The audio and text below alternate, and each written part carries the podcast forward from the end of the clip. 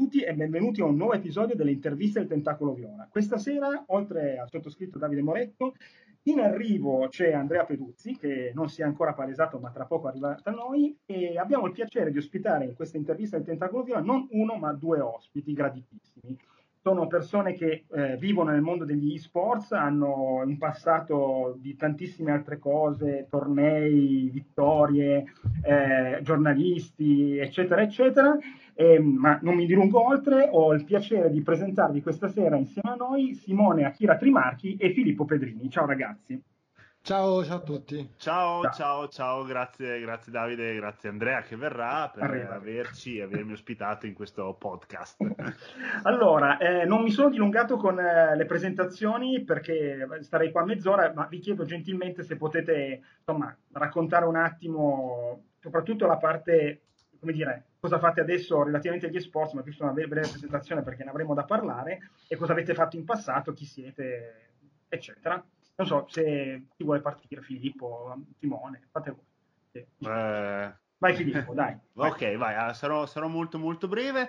Allora, di mm, quello che faccio io nella parte e-sport oggigiorno è quello di fare la parte di consulente ad aziende che non conoscono il settore e vogliono approcciarsi, mm-hmm. quindi vogliono declinare il proprio business in, una, in, un ambiente, in un settore digital legato ai videogames e al videogame competitivo che non è di loro competenza e al contempo la parte opposta in realtà grazie anche un po' al mio background a livello finanziario e manageriale posso dare consulenza ai team per magari trovare agganci di sponsor, investitori, creare dei business plan di un certo tipo, creare la parte necessaria, l'ecosistema per poi farlo diventare da un semplice hobby a un business.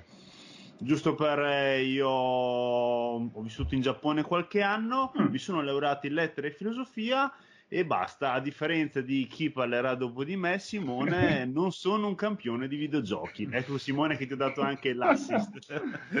sì, io sono stato campione di diversi videogiochi a questo punto, non solo di uno, quello che cito sempre è, è il primo campionato di StarCraft in Italia, quello che decretava il, insomma, la nazionale italiana, sono stato quindi in Corea del Sud, ho preso il mio primo aereo volo intercontinentale per raggiungere Seoul e in quel di Seoul eh, mi sono divertito a prendere un sacco di schiaffi da coreani e cinesi a questo gioco meraviglioso che mi ha completamente fatto scaturire una passione veramente più forte di me che arde da vent'anni. Poi io nel mondo dell'esport, dopo aver giocato, in verità ho fatto tutto, sono stato un team manager di uno dei team più di successo della storia italiana.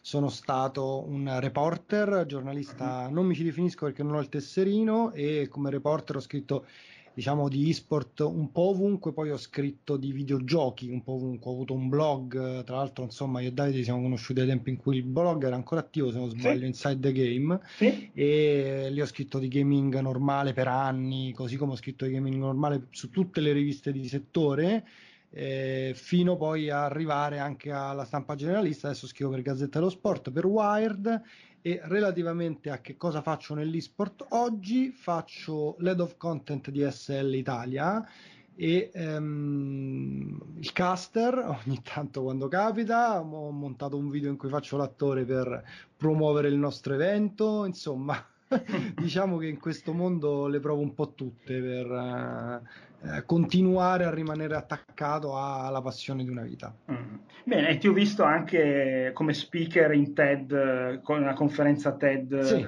sì beh, io di cose ne ho fatte tante, sì, dai, sì, no, beh, voglio una... annoiare no, tutti una... i nostri no, okay. spettatori, però eh, quella è stata sicuramente una delle soddisfazioni più grandi insomma. per ora della mia carriera professionale, non c'è dubbio. Ma mm, vabbè, tu ci hai spiegato un attimo tutto il tuo background, eh, insomma, dell'avvicinamento agli sports, ma eh, oggi come oggi gli sport è a livello mondiale beh, eh, dire, un, un, mercato grosso, molto grosso e lo si vede anche banalmente senza neanche andare a pensare ai premi che ci sono, basta vedere gli eventi che vengono messi in piedi, no? insomma sono eventi veramente importanti anche visivamente, cioè se uno vede una, un, una sintesi di una finale, una cosa del genere, rimane abbastanza basito perché non è abituato a pensare che ci sia così tanta gente che va a vedere una gara. Eh, in questo momento storico, eh, in Italia e all'estero, quanto siamo noi lontani dall'estero o quanto ehm, in realtà ci siamo avvicinati e possiamo, tra- come organizzazione di eventi intendo. Eh? Non so, dite... Eh, vedi che siamo tutti e due titubanti. No, eh, faccio vai, rispondere vai, vai, assolutamente Filippo che con la sua positività spesso mi trascina e sono contento. Io faccio questa cosa da vent'anni e eh, dico sempre che gli eventi più grossi eh, per ora in Italia credo che ci siano già stati, anche se negli ultimi due anni eh, sto venendo quasi smentito, quindi eh, chissà dove ci porterà questo viaggio, magari Filippo ce lo racconta. Ma eh, sì, diciamo che allora penso, penso che Simone abbia detto benissimo. Eh, negli ultimi due anni c'è stato un grande, grande salto di qualità e il fenomeno è esploso letteralmente anche in Italia e quella della differenza tra l'estero e il mercato nazionale, l'Italia è una delle domande che probabilmente ci fanno più spesso e se appunto due anni fa avremmo risposto ah c'è un'infinità eh, siamo lontani anni luce e tutto il resto, devo dire che in quest'ultimo periodo i passi avanti sono stati tanti. Quindi a livello specifico, Davide, di organizzazione uh-huh. di eventi, nell'ultimo anno abbiamo visto veramente tante belle cose. Devo dire che eh, sono i due tournament organizer più grandi d'Italia, sono secondo me a livello di molte altre realtà internazionali magari non siamo ancora a livello di riempire degli interi stadi, uh-huh. ma le nostre 500, 600, 800, 1000 magari persone che vanno a vedere un evento e-sport eh, nel mercato e nel suolo nazionale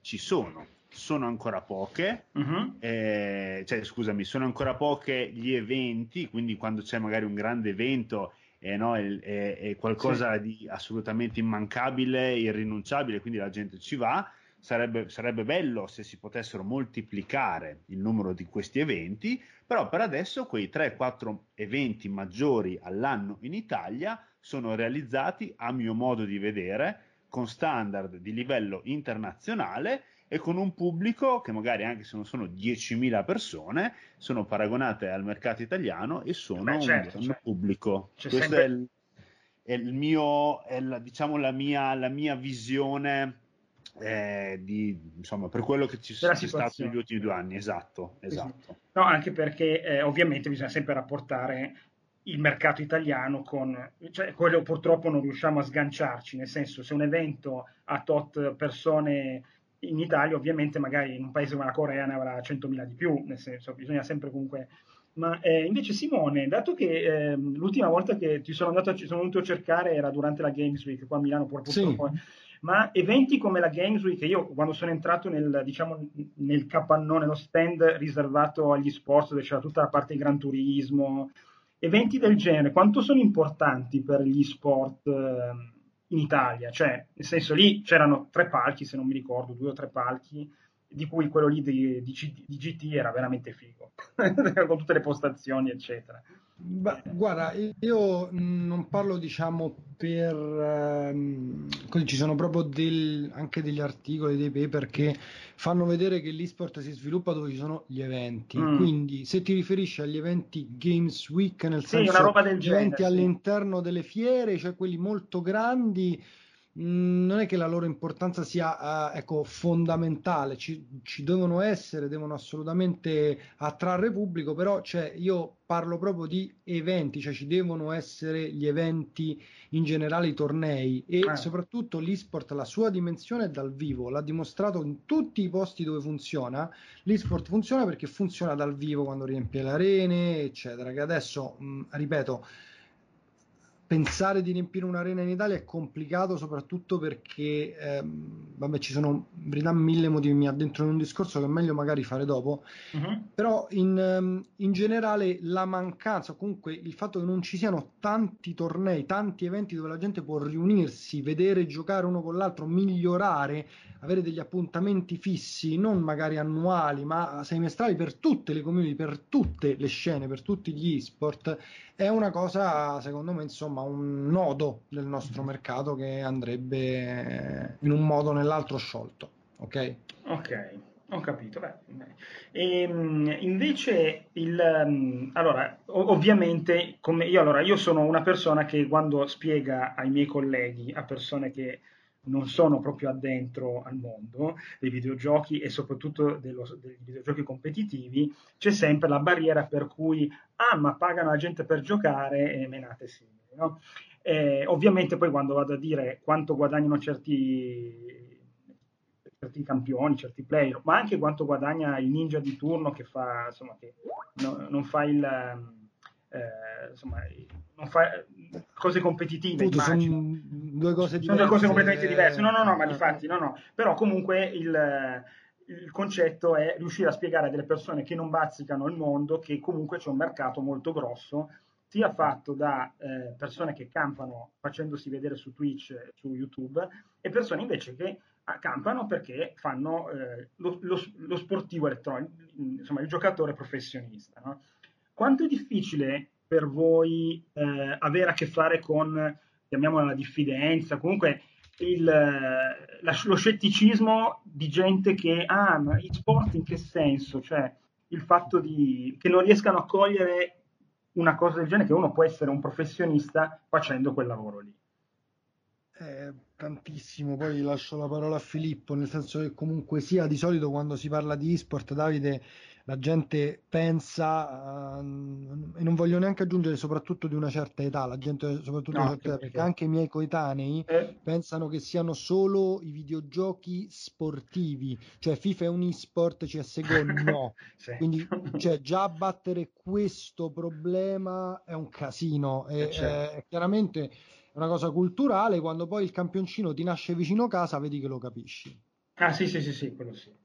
Filippo. Sono assolutamente d'accordo. Diciamo che nella mia posizione privilegiata, che tra mm. virgolette le aziende mi cercano nel momento in cui hanno anche solo un minimo interesse e vogliono approfondire, vedo comunque che eh, mh, questa narrativa che soprattutto i media stanno portando avanti di queste crescite esagerate ha fatto sì che molte delle aziende, soprattutto quelle con un management un po' più sveglio e illuminato, eh, cerchino di capire un po' di più di questo settore. Quindi diciamo che da un punto di vista di business la cosa vedo che c'è interesse, uh-huh. nel momento in cui poi A vai a spiegare nel dettaglio, vedo che c'è proprio una muraglia difficile da, da scavalcare, nel senso essendo un settore molto molto complesso, variegato e diviso al proprio interno, o ci vivi e lo respiri giorno dopo giorno o fai molta fatica a, a, comprenderlo con quello che magari può essere una chiacchierata di un paio di ore.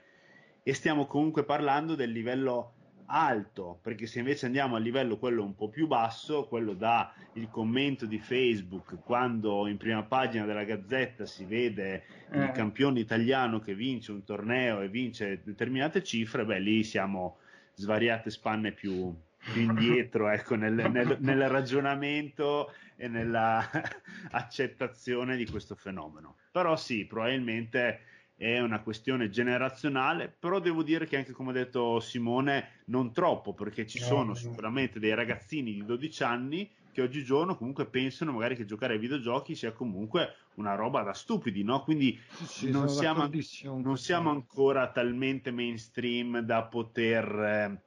Siamo ancora una nicchia uh-huh. e ci mhm. vorrà, immagino, molto, molto, molto tempo. Ah, tra l'altro, se ci pensi, aggiungo, dobbiamo ancora uscire dallo stereotipo gamer brutto, gamer cattivo, sì, sì. videogioco violento. Quindi figuriamoci quando e se esatto. usciremo dallo stereotipo, stereotipo che è ancora più potente di ma ti pare che questi fanno sport. Ma Comunque, questo l'abbiamo detto un sacco di volte, anche Filippo è d'accordo. Parlo pure per te, Filippo. Vai, vai, vai. Uh, modalità papa. Vai, vai. Dicevo, è la parola che è sbagliata.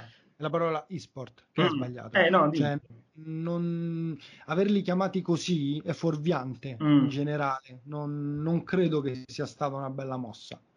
Ma giusto su questa cosa mi aggancio con una domanda che ti avrei fatto dopo, ma ve la faccio adesso. Allora, ovviamente eh, sappiamo che nei mesi scorsi, forse un annetto fa, era entrato in circolo la voce per cui gli sport potessero mai essere presi in considerazione per andare alle Olimpiadi o cose del genere. No? Uh, io personalmente lo dico apertamente, secondo me sarebbe una cazzata immonda, però vabbè, eh, perché... Io pure lo penso. Eh, ah, meno male. perché eh, sono proprio due cose diverse, nel senso che a parte che poi una, un tema che... Non sono sport. Esatto, esatto, non sono sport. Ma non, però non, non, mi mettere, eh, non, perché se mi cominci non sono sport per l'attività no. fisica, allora abbiamo un problema. No, no, no, no, no, ah, okay. eh, no, no, è che io eh, ti spiego il perché io non li vedo nelle Olimpiadi perché io vedo gli sport eh, legati a determinate, però magari sbaglio io, nel senso vi chiedo un supporto morale e intellettuale, eh, vedo gli sport legati a dei, non, non, solo dei brand, ma proprio, cioè tipo, se io faccio Rainbow Six Siege, è, è, un, è un, brand di Ubisoft e, e ho bisogno di determinate eh, situazioni hardware tutte uguali, per, cioè non so come dire, proprio l'infrastruttura in sé che deve essere costruita appositamente. Il giorno che Ubisoft decide che Rainbow, Siege, Siege, eh, Rainbow Six Siege se ne sbatte le palle e fa un, altro, un altro gioco competitivo, c'è, o c'è una migrazione dei giocatori o quelli che erano forti in uno non sono più in grado di, non so come dire, vedo che è molto più mh, volatile come cosa, mentre che ne so, il calcio è il calcio eh, il rugby è il rugby, eh, la pallanuoto è la pallanuoto. Non so se mi sono spiegato, cioè lo vedo molto più legato al mercato, all'azienda, al, a una difficoltà di poter magari portare avanti negli anni un discorso simile, perché anche la tecnologia, cioè Counter-Strike del 1900, adesso non mi ricordo quando è nato, eh, 98. 98 non è il Counter-Strike che c'è adesso, sono proprio tecnicamente... Cioè... Anzi, scusa, 99, ho fatto 20 anni quest'anno. Simone che te. Eh, lo so, lo so eh, non è una cosa che dovevo sbagliare. cioè, mi sembra che anche l'avanzamento tecnologico, che c'è anche negli sport, chiamiamoli standard, eh, è cambiato negli anni, però ho sempre vissuto questa cosa per cui eh, gli sport è più legato alla tecnologia e al, pros- e al, cambio di infrastruttura, al cambio di gioco, al cambio, boh, non so. Posso interromperti un eh, certo, attimo? No, no, io ho finito. Guarda, solo per dirti che allora, io do ragione a entrambi quanto avete detto prima e secondo me se vai a chiedere a qualcuno eh, competente o che ne sa di e-sport, se gli chiede vuoi il discorso Olimpiadi, e-sport uguale sport, guarda, ti garantisco non gliene può fregare di meno. Mm, ma invece ma...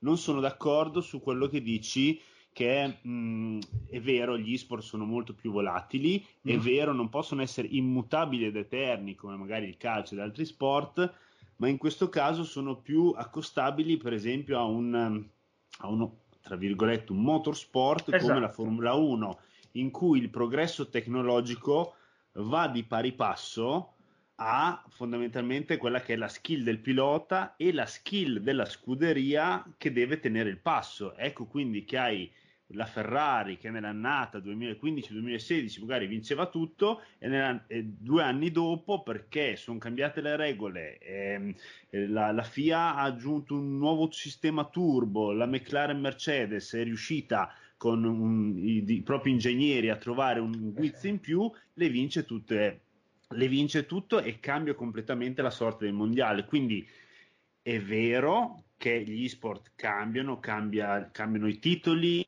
sono legati al mercato e tutto, però io inizierei ad accettare questa volatilità uh-huh. come caratteristica intrinseca del videogioco competitivo. No, sono perfettamente d'accordo con te con l'accostamento sì, al motorsport perché e ci azzecca proprio di fatti il motorsport alle Olimpiadi non c'è. eh, no, no, ma e, e infatti tornando ai discorsi prima, per me cioè, se le Olimpiadi vogliono semplicemente eh, rincorrere il mercato, possono trovare altri metodi che andare a corteggiare i videogiochi, cioè ne fai una apposta solo per i videogiochi, Simone su questo secondo me anche concorda. Assolutamente le, sì. Le fai sempre a tuo nome, tiri su un budget parallelo e in sì, questo tanto modo... poi non faranno mai perché adesso c'è il discorso che i publisher si sono accorti di che cosa è l'esport, di quanto può farli guadagnare, quanto è certo. potente certo. e così via e non vogliono mischiare il loro titolo con quello di un altro. Quindi i, gli eventi multigioco uh-huh. sono quasi spariti nella prima decade degli esport quando fondamentalmente questo non succedeva per vari motivi. Uno è banalmente legale, ancora non avevano studiato la legge sul diritto di autore internazionale tra Corea e Stati Uniti, mm. quindi i coreani mandavano in onda StarCraft senza problemi fino al 2008, quando proprio Blizzard li fermò semplicemente facendo sì che per giocare una partita online anche scusami in LAN di StarCraft bisognasse passare per l'online eh, capisci? Eh, sì, sì, quindi è, è, ehm, fondamentalmente concordo uh, appunto con quello che ha detto Filippo che comunque il problema dell'essere mutevoli non è il problema che li, ehm, ecco, li deve dice no, non sono simili allo sport perché lo sport non muta, perché come hai detto ci sono anche degli sport che mutano e non sono alle Olimpiadi, ma questo diciamo è un altro discorso. Il punto secondo me del non sono uno sport è che comunque sia gli sport hanno un padrone.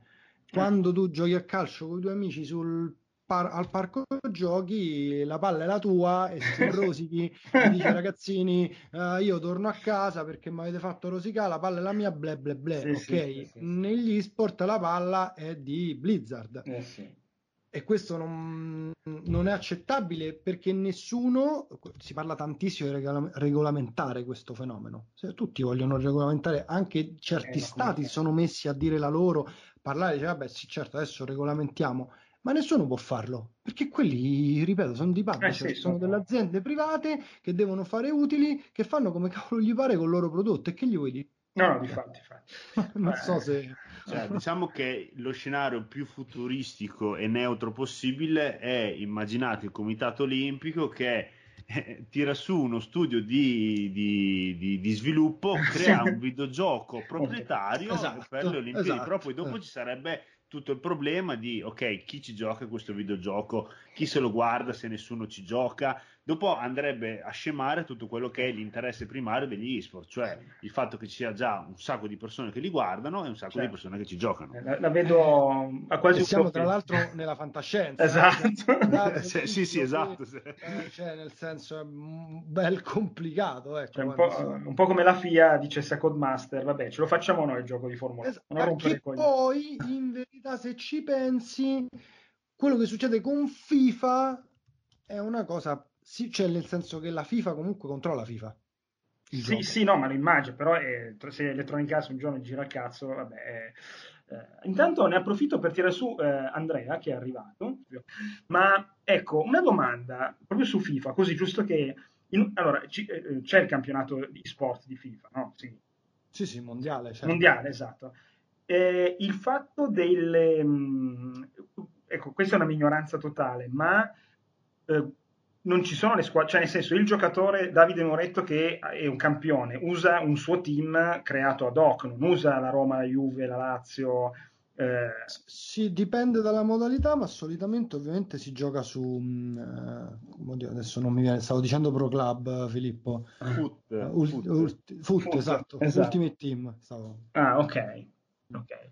Perché... Quindi sì, vuol dire che i giocatori devono spendere crediti per comprare mm-hmm. i mhm. giocatori fisici, i ragazzi devono spendere crediti per comprare i giocatori virtuali nella loro squadra, sì. fanno la loro squadra diversa. Poi io devo essere sincero, ammetto un po' la mia ignoranza per quanto riguarda il gioco, il meta, non so se esiste una squadra che è eh, diciamo quella da battere, quella da copiare, se ogni giocatore invece ha il suo setup particolare, qualche mossa strategica diversa nel costruire la squadra. Non so se Filippo lo sa. Diciamo che eh, si basa in primis sui giocatori disponibili. No? Immaginate eh, le figurine panini, se avete Cristiano Ronaldo lo schierate in campo, se non, se, non, se non, ce l'avete perché in quel ruolo il gioco prevede che Cristiano Ronaldo sia più forte, se non l'avete sbustato sì. mettete la migliore alternativa possibile. Quindi diciamo che molte squadre. Eh, ho capito, sono... ma queste sono uh, strategie subottimali, Filippo. Se, eh, se eh, no, no, spendi i soldi eh, se no spe... Rinaldo. Eh, cioè. no, no, beh, è così, nel senso, diciamo che la squadra perfetta poi dopo si va a mischiare anche con lo stile di gioco. Se tu preferisci più. chiederti se no, beh, certo, ci sono. meta cioè il giocatore più forte del mondo a quella squadra tutti lo copiano perché sanno che quello è il modo migliore se invece ci sono delle customizzazioni del gioco della squadra eccetera che chiaramente funzionano al di là dei singoli giocatori poi chiaramente dovrai avere quelli migliori no però più, più che in meta ti direi che magari esistono delle staple, se dovessi usare del, okay. una terminologia no, di Magic. Bravo, quel... ma come sei? Oh, sei Hai visto? l'ho Hai educato visto? bene. magari in quel ruolo, quella è proprio il giocatore che se ce l'hai ce lo metti senza certo. ombra di dubbio. Ecco, questo è quanto.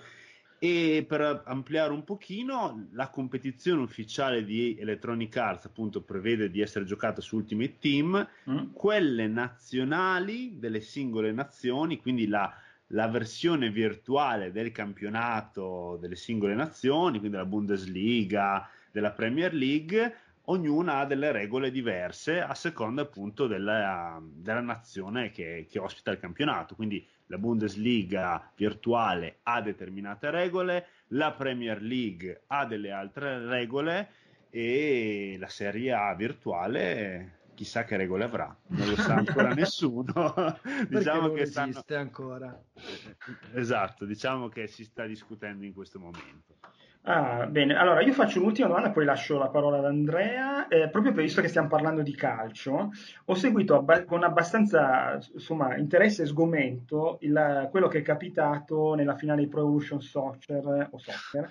Ah, eh, mi tiri in mezzo, eh? No, no, no, in realtà è una domanda non, non sul... Allora, ehm, che, beh, una breve spiegazione eh, c'è stata una situazione abbastanza spiacevole, era la finale, no? Cioè, era nata eh prima... Sì, finale mondiale. Finale mondiale di PES.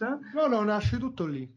No, non era perché in semifinale il, sì, il giorno prima comunque. Giorno prima. Sì, sì, sì, sì, sì, sempre lo stesso evento. Praticamente il nostro Ettorito o Ettorito, non so come si pronuncia. Ettorito. Ettorito, ehm, che è, era insomma, la punta di diamante italiana di Pro Evolution. Ehm, Ma, guarda, Scusami, sì, no, proba- probabilmente il giocatore e-sport più vincente della storia italiana. Ah, minchia, quindi... Non come eh, quantità sì, di soldi vinti, eh? Sì, vinti. in un gioco abbastanza inutile e non ancora pronto per gli e-sport. Purtroppo. Che è Evolution, dici? Perché sì. dici questo? Eh, litighiamo. Non no. è male il gioco, eh? la scena è diversa. Eh, eh no, la, sì, sì, no, intendevo eh, non il gioco in sé, il gioco applicato alla scena purtroppo è anni luce indietro a quello che potrebbe essere, ma sta recuperando con ottime mosse. Difatti io non volevo... No, di... scusa, finisci. Scusa, no, no, scusa, no, no, non volevo interrompere.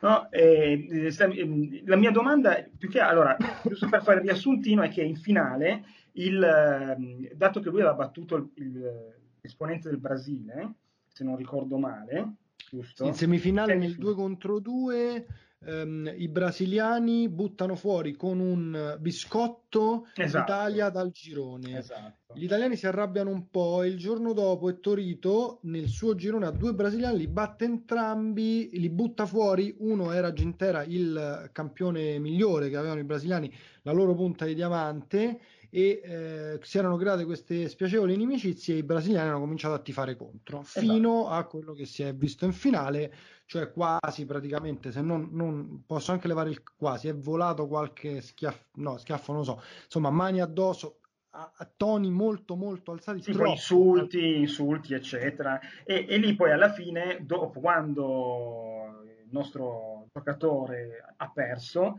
ha iniziato a invegliare, cioè ha dato di matto, se vogliamo, possiamo... Io sinceramente lo capisco anche in un certo punto di vista, però eh, un po' tipo Buffon con Real Madrid. Ma la domanda che eh, ti faccio è questa. Eh, io appunto no, seguo raramente gli eventi di questo genere, magari mi metto a vedere qualche stream, eccetera, no? ma il fatto che sia capitato in un gioco di calcio, considerando che tutti noi credo seguiamo un po' il mondo del calcio e io sono tifoso, ma riconosco che è un ambiente bruttissimo, no? A livello di tifo. Di Anche perché tu sei juventino, quindi non sei un tifoso vero. Non abbiamo preso Lukaku. Grande, schivato il colpo. Dicevo, il fatto che sia capitato in un gioco di calcio è un caso o anche altri giochi, ne so, tipo Starcraft, Rainbow Six, insomma, altri giochi hanno situazioni di insulti così violenti? Perché secondo me il fatto che sia capitato in un gioco di calcio non è un caso. Non so cosa ne pensate voi. Cioè, Guarda, se devo essere proprio il massimo della sincerità, ma mi pentirò di questa affermazione. Eh? E io credo che in generale i videogiochi attirino um, un certo tipo di pubblico a seconda di come sono fatti, no? Mm. quindi il gioco di calcio in generale rispetto a un gioco come StarCraft eh, a parte appunto richiamare chi gli piace il calcio in Italia, eh, è anche meno complicato, magari c'è gente che ci gioca, può diventare forte non avendo un quantitativo di skill come quello che deve avere un campione di StarCraft, ok? Eh, questo però, cioè, devo essere sincero, mh, un, un, un po' ci credo, un po' lo dico dall'altra parte non saprei, ci sono stati casi in tutti gli altri e-sport di probabilmente sì, mm-hmm. chiaramente non così eclatanti, non una finale mondiale, ma questo però non si deve solo ed esclusivamente eh, additare sul uh, tipo di gioco, tipo di giocatori, ma anche sul tipo di organizzazione. Ci sono organizzazioni che chiaramente certe cose non permettono di succedere perché sono cento volte più organizzate, ah, okay, nel senso okay. che hanno la risposta a tutto. Se c'è qualcuno che comincia a insultare uno sul palco da vicino, significa che dobbiamo prendere questa contromisura, funziona così, plaghiamo gli anni, bla bla bla. Questo eh, era un caso di un torneo comunque sia che a mio modo di vedere io ero lì, ero tra l'altro l'unico giornalista italiano uh, sul campo uh-huh. e ecco come ha detto Filippo si deve ancora sviluppare un pochino amatoriale uh-huh. cioè di, di, quel tipo di evento lì paro paro l'ho visto in Italia dieci anni fa ah, ecco. se è una finale mondiale uno si aspetta una cosa un po' più ehi a una finale mondiale. Cioè, se penso agli altri e-sport e alle altre finali mondiali, almeno dei primi dieci e-sport, eh, eh cioè, non c'è proprio paragone, no? Sì, sì, ah, sì. Assolutamente, assolutamente. E, e, i brasiliani, i tifosi brasiliani, sono famosi per essere molto calorosi, ecco, sì, mettiamoci sì, questo anche tipo su Counter Strike Go eh, Simone potrà confermare, i tifosi brasiliani sono proprio quelli anche più, più vocal, quelli che mm. comunque sono più calorosi, che eh, si esaltano e applaudono i propri eroi, ma sono anche quelli che poi quando c'è da, da essere esatto contestatori, diciamo così, non si risparmiano mi sei piaciuto, che ti sei mosso tra parole molto eh, piacevoli e, e, di grande controllo della lingua. Eh, perfetto.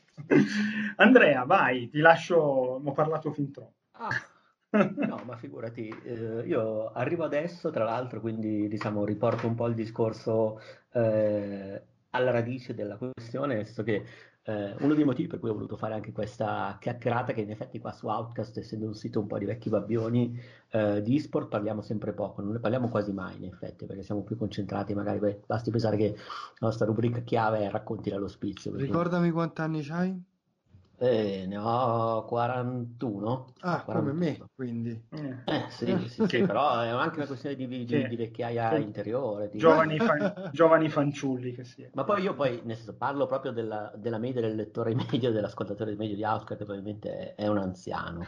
Co- come quello di No, io ti posso dire che non c'è... Guarda che io sono convinto di questa cosa. Ora, Um, dovete seguirmi nel ragionamento, però l'età, soprattutto in Italia, dell'e-sport percepita come chi vede l'e-sport è un ragazzino, ehm, st- stacchiamo e-sport e influencer, mm. perché io ti dico che in verità l'e-sport, soprattutto nella prima decade, ma anche adesso non ti crede, è una livella, eh? cioè tu ai tornei vedi qualunque tipo di persona perché viene attratto da un'altra cosa rispetto al videogioco, mentre il videogioco ha un suo target particolare, a seconda del videogioco, a seconda della pubblicazione c'è ehm, effettivamente una diversa uh, età di fruizione l'esport ti attira per la competizione. Se ti piace competere a 40 anni, se ti piace competere a 20, diciamo che più o meno si è attratto lo stesso. Faccio sempre lo stesso esempio: la prima squadra campione italiana di Counter Strike 1.6, ti sto parlando del 2001 quando venne in Corea con me, era una squadra di vecchi, avevano 35-40 anni, vecchi, nel senso che poi io al tempo ce n'avevo.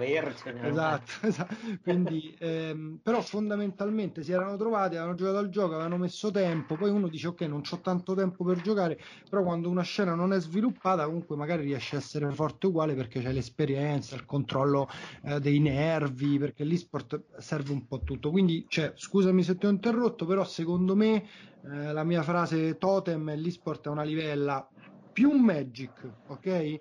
Che comunque anche un e-sport c'è, perché è più facile avvicinarsi a quel tipo di competizione, effettivamente. Adesso in Italia non è facile avvicinarsi alla competizione e-sport, quindi sicuramente c'è un'età più giovane, però in generale piace anche a gente più anzianotta. Ah, no, beh, ma ottimo. Diciamo che la mia voleva essere più una premessa. Volevo solo dare un dato in più, se vuoi poi mi tagli tranquillamente, non c'ho problemi. no, eh, in realtà vorrei sapere, secondo voi, oppure se esiste effettivamente una, uno storico, una definizione precisa, eh, cosa definisce il termine di sport e eh, quali sono le componenti fisiche, psicologiche, mh, mm, neurolo- neurologiche che eh, in qualche modo eh, assimilano gli sport elettronici agli sport veri e propri, ammesso che sia così. Nel senso, che cosa vorrei proprio sapere qual è, secondo voi, eh, la definizione, il campo di gioco degli sport? Eh, Simone, ti lascio completamente la parola perché io non, non, voglio dire proprio bow su questa definizione. No, io me la ehm. cavo dicendo è qualcosa che secondo me ogni periodo di tempo si modifica leggermente. Sì. A quindi... parte che è vero, come al solito Filippo è persona di buon senso, inoltre c'è un discorso che um, ci sono tanti e-sport, quindi quando mi parli di um, proprietà, proprietà, scusa, uh, come hai detto, psicologiche, psicofisiche, insomma, uh, qualità dell'individuo che lo avvicina all'esport dipende dall'esport, ma come dipende dallo sport? Al tiro al piattello e uno che fa la maratona c'è un abisso, siamo d'accordo, no? E tra uno che gioca a Hearthstone e uno che gioca a StarCraft eh, c'è un abisso pure di quanto sudano, sono sincero. Allora, la definizione l'ha data il ministro del turismo coreano ah. aprendo un torneo nel 2000 in Corea del Sud, prima ancora diciamo della nascita del, dell'esport televisivo in quel paese, erano ancora all'epoca dei PC Bang e dei tornei organizzati là dentro, ehm, però stavano cominciando e eh, la diede lì, li chiamò esport, da lì eh, il termine è rimasto. Per quanto riguarda la definizione, la definizione che si utilizza a dare è eh, l'esport è una competizione organizzata su una piattaforma videoludica ehm, di tipo professionistico o semi-professionistico e appunto con dietro un'organizzazione. Quindi quando tu giochi una partita in multiplayer su, da casa tua a COD non è e-sport, quando la giochi in un torneo organizzato anche da casa tua, ma deve essere un torneo organizzato da qualche organizer che può essere anche il publisher adesso, quindi un casino come potete vedere, allora è e-sport. Poi ripeto, sulle qualità stiamo parlando di una pletora di giochi completamente diversa. Alcuni hanno la, skill, la componente della cosiddetta skill meccanica, altri invece non la hanno. A Magic io gioco coi piedi sulla scrivania, mm. non puoi fare la stessa cosa su Counter Strike perché devi essere una freccia, capito? Così come non la puoi fare su League of Legends, su Dota 2 e così via. E, ehm, però da definizione entrambi questi due giochi, quindi Hearthstone che è un gioco di carte e basta, adesso c'è TFT, anche lì skill meccanica è ridotta praticamente a zero, ehm, sono comunque e-sport da definizione. Poi se chiedi a me, quando sarò padrone del mondo, presidente del Consiglio e Papa contemporaneamente, farò una distinzione tra gli e-sport e gli e-giochi, quindi scacchi, Hearthstone, Magic, e-gioco, dove c'è al minimo, almeno un minimo di componente psicomotoria e-sport e componente psicomotoria intendo mirare col mouse. Sì. Ok, ma eh, sempre tanto, eh, diciamo così, stando su questo terreno, eh, mi fa venire in mente una cosa, eh, mi fate venire in mente una cosa, quanto può essere flessibile o eventualmente al contrario specifica l'abilità di una persona che pratica e-sport. Eh, provo a spiegarmi meglio.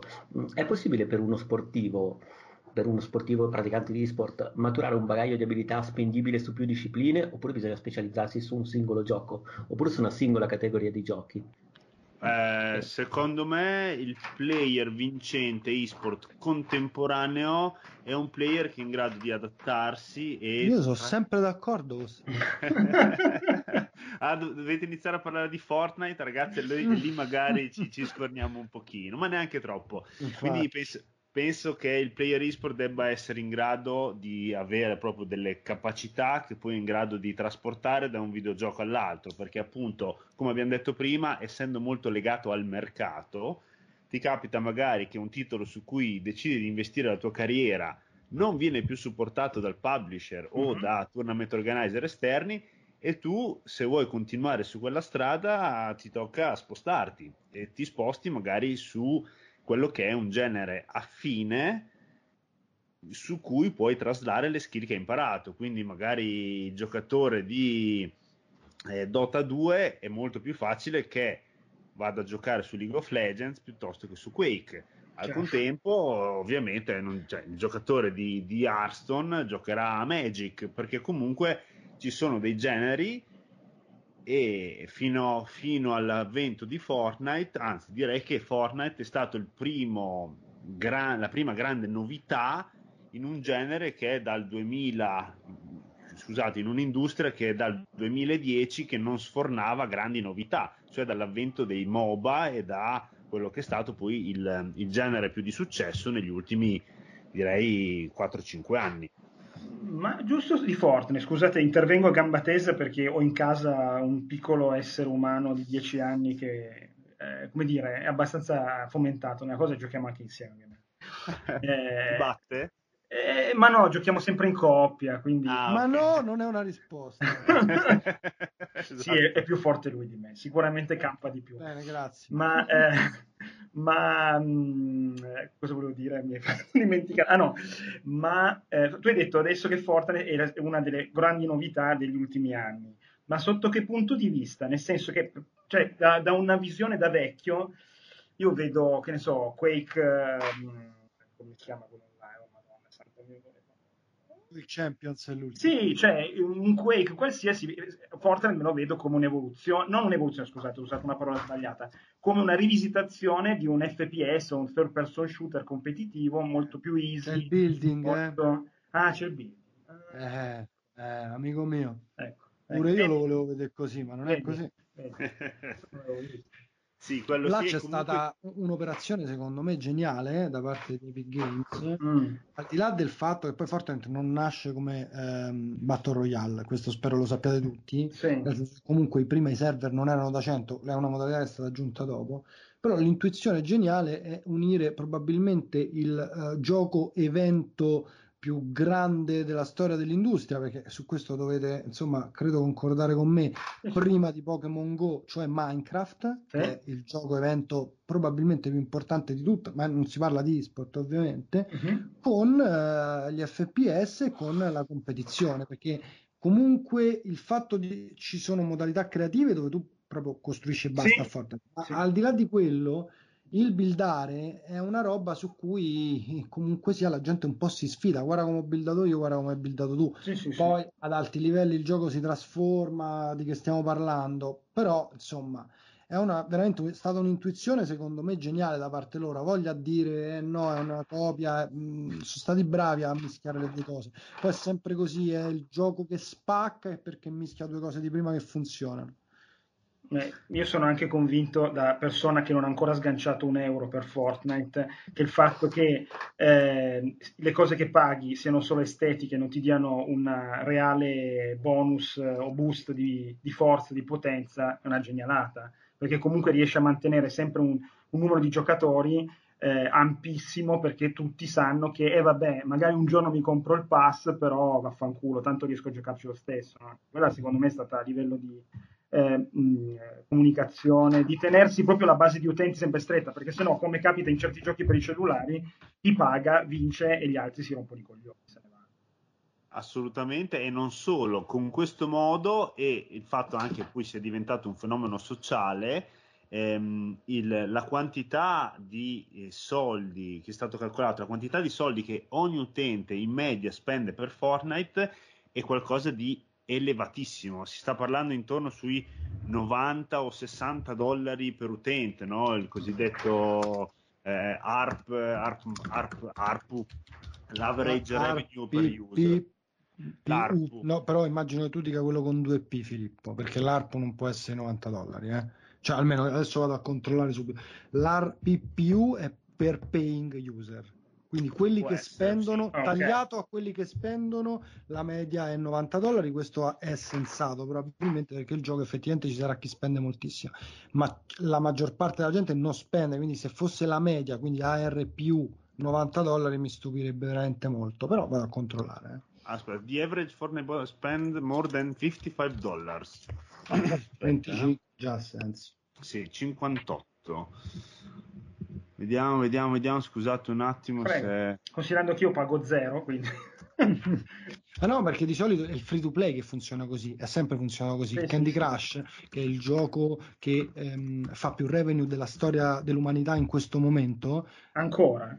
Certo, da sempre, tra l'altro, quindi più, più o meno da 4-5 anni, ha, ha, una um, uh, percentuale, percentuale di spendenti piccolissima, quelli spendenti però spendono tantissimo mm. quando si ricerca la cosiddetta whale, la balena all'interno sì.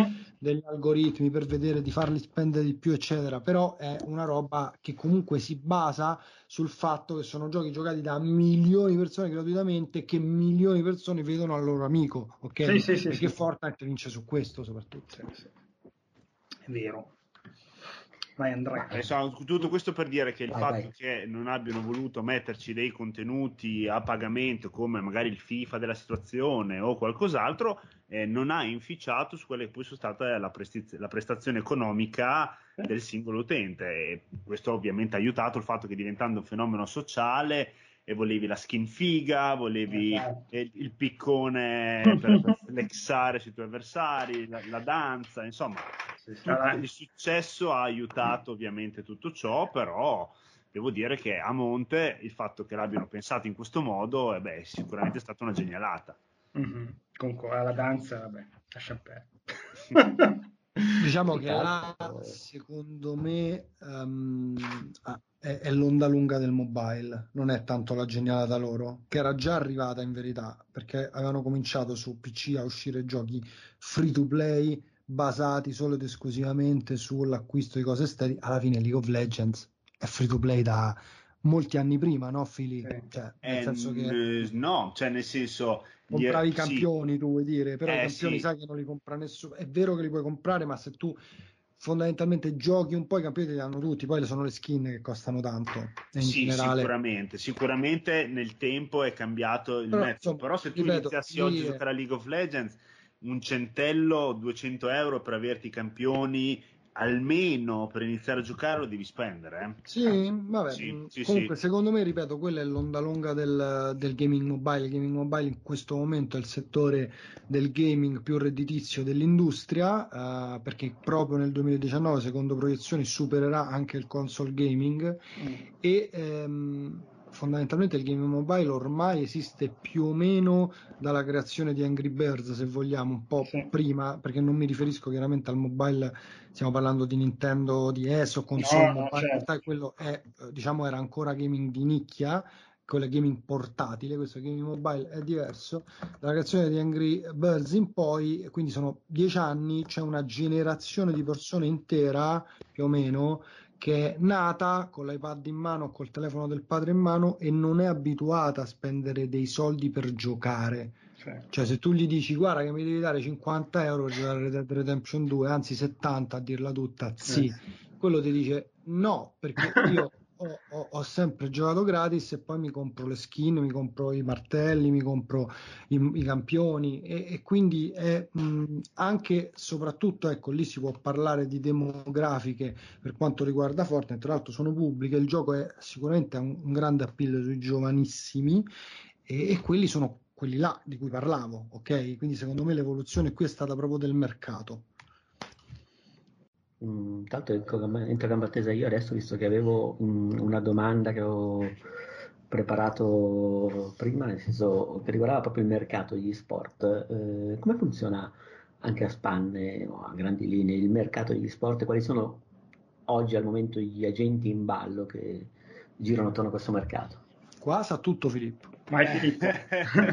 Ma allora è, è, è, più semplice se invece se lo iniziamo a valutare come industria e come industria diciamo che prende la parte eh, B2C, cioè riferita al consumatore dei videogames e la unisce alla parte B2B, cioè eh, direttamente immaginate ai diritti media dei campionati di calcio o tutto quello che gira dello sport, quindi prende due sistemi di revenue, quello del videogame e quello dello sport, e lo mette insieme. E questo crea una pletora di sistemi di monetizzazioni enormi che ancora ad oggi però non sono ben chiare e non è un caso che molti dei team e-sport anche più famosi o siano in perdita o eh, stiano guardando un attimo nuove modalità di monetizzazione o stiano cercando di capire una quadra vincente perché ancora ad oggi è tutto un mix no?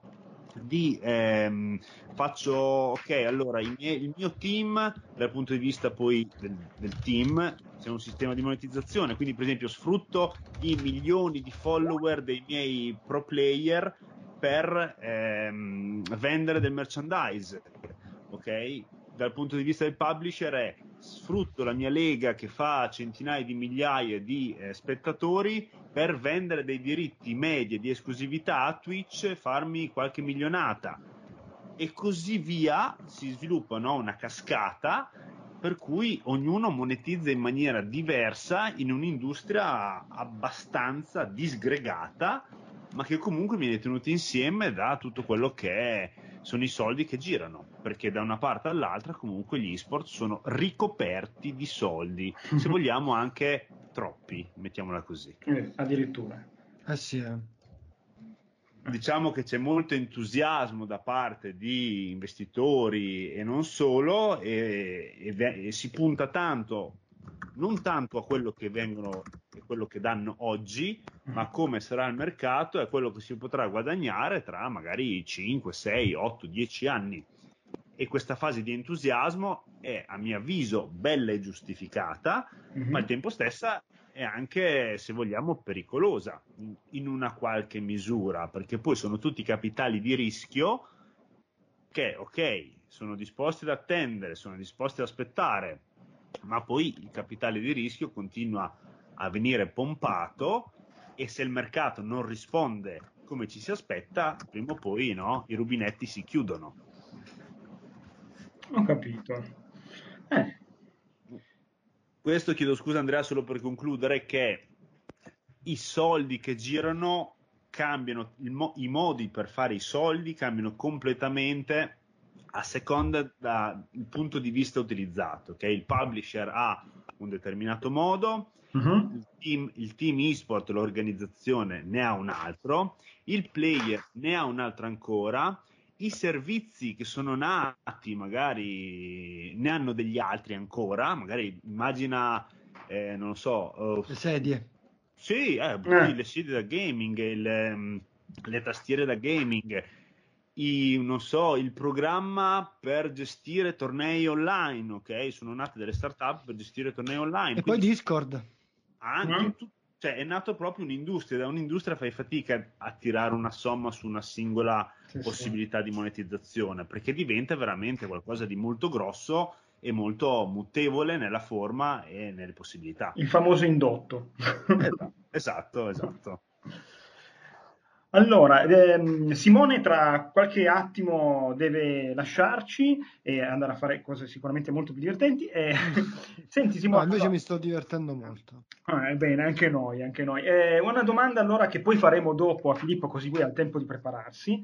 Uh, eh, progetti futuri nel settore per eh, il prossimo futuro? Cosa ci puoi dire? Eventi, tue particolari cose che fai? Allora, per ora direi che il eh, mio lavoro di SL Italia soddisfa appieno tutta la mia voglia di sport che ho, quindi non ho progetti paralleli personali su questo argomento, su questo campo uh-huh. e ehm, con SL stiamo per organizzare le finali del campionato nazionale a cui tengo tantissimo a Milan Games Week, uh-huh. venerdì 27, sabato 28, ci sarà anche invece la finale mondiale questa organizzata in Italia del primo torneo 5G di Vodafone organizzato uh-huh. appunto in giro per il mondo con SL, con tutti i campioni di tutto il mondo che verranno a Milano per sfidarsi poi eh, subito dopo c'è Lucca Comics, un mese dopo, e abbiamo l'Eurocup di League of Legends, un evento veramente super prestigioso che è attesissimo alla community italiana e insomma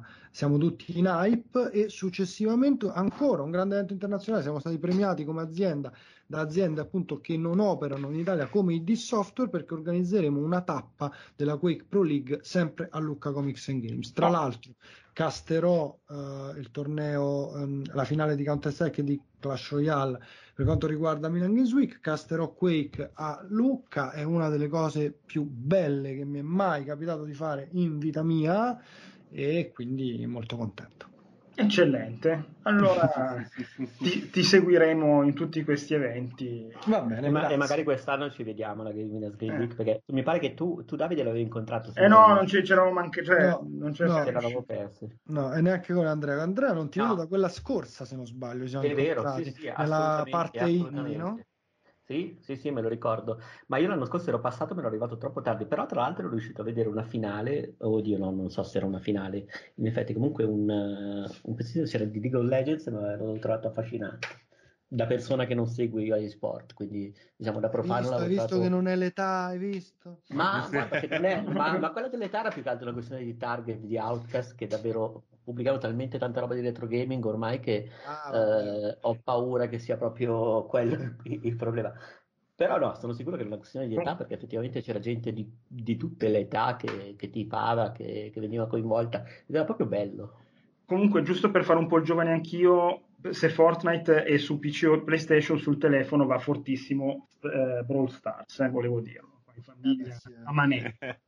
Va bene. Beh, che comunque cioè, ci sono pre- piani e sviluppi della parte competitiva e-sport, quindi alla fine sì, vedi che di riffo di raffa, come si suol dire, ci si entra comunque in questo mondo. Va bene, allora salutiamo Simone, grazie ancora e ciao, ciao, ragazzi, teniamo... ciao Simone. Ciao, buona serata. Ciao, ciao, ciao. posso dire. Bravo, bravo. Dai, vai con, RCF, vai con RCF. No, no. No. Questa competizione meravigliosa. Eh, guarda, eh, competizione che risale veramente anni, a dieci anni fa, decennale. Ah, tra parentesi, adesso che è noto, tra settembre facciamo dieci anni col tempo. Quindi vabbè. Eh, Comunque. Dieci anni anche di Outcast. E eh, mi dovrete dire chi fa più numeri, perché alla fine sono quelli. Ah, no? io non ho mi sa loro, mi sa loro, ma non ah. lo so, perché secondo no, me perché cazzo... guarda, Rincast però Rincast ha meno uscite, ma più, ma più, più grosse. Eh, eh, tanto tempo, insomma. Simone. Ciao, ciao, Simone, grazie ciao, mille. Ciao, ciao, ciao. Noi teniamo incatenato Filippo ancora per un attimo. Ragazzi, non vi preoccupate, sono tutto vostro e finché sa parlare di queste cose, ben, ben, volentieri. Poi, se volete parlare di retro games, io ascolto perché non, no, mia, non, non è mia competenza, però no, ascolto volentieri. No, no, vai Andrea. Vai, sì, vai. Dunque, Filippo, eh, in base alla tua esperienza, tu tra l'altro sei stato parecchio anche all'estero, mi, mi pare di aver letto, poi di averti seguito anche sui tuoi canali. Eh, come vengono percepiti oggi, in questo momento particolare, gli sport dalle istituzioni di categoria, eh, sia in Italia che all'estero? Che differenze nel caso ci sono?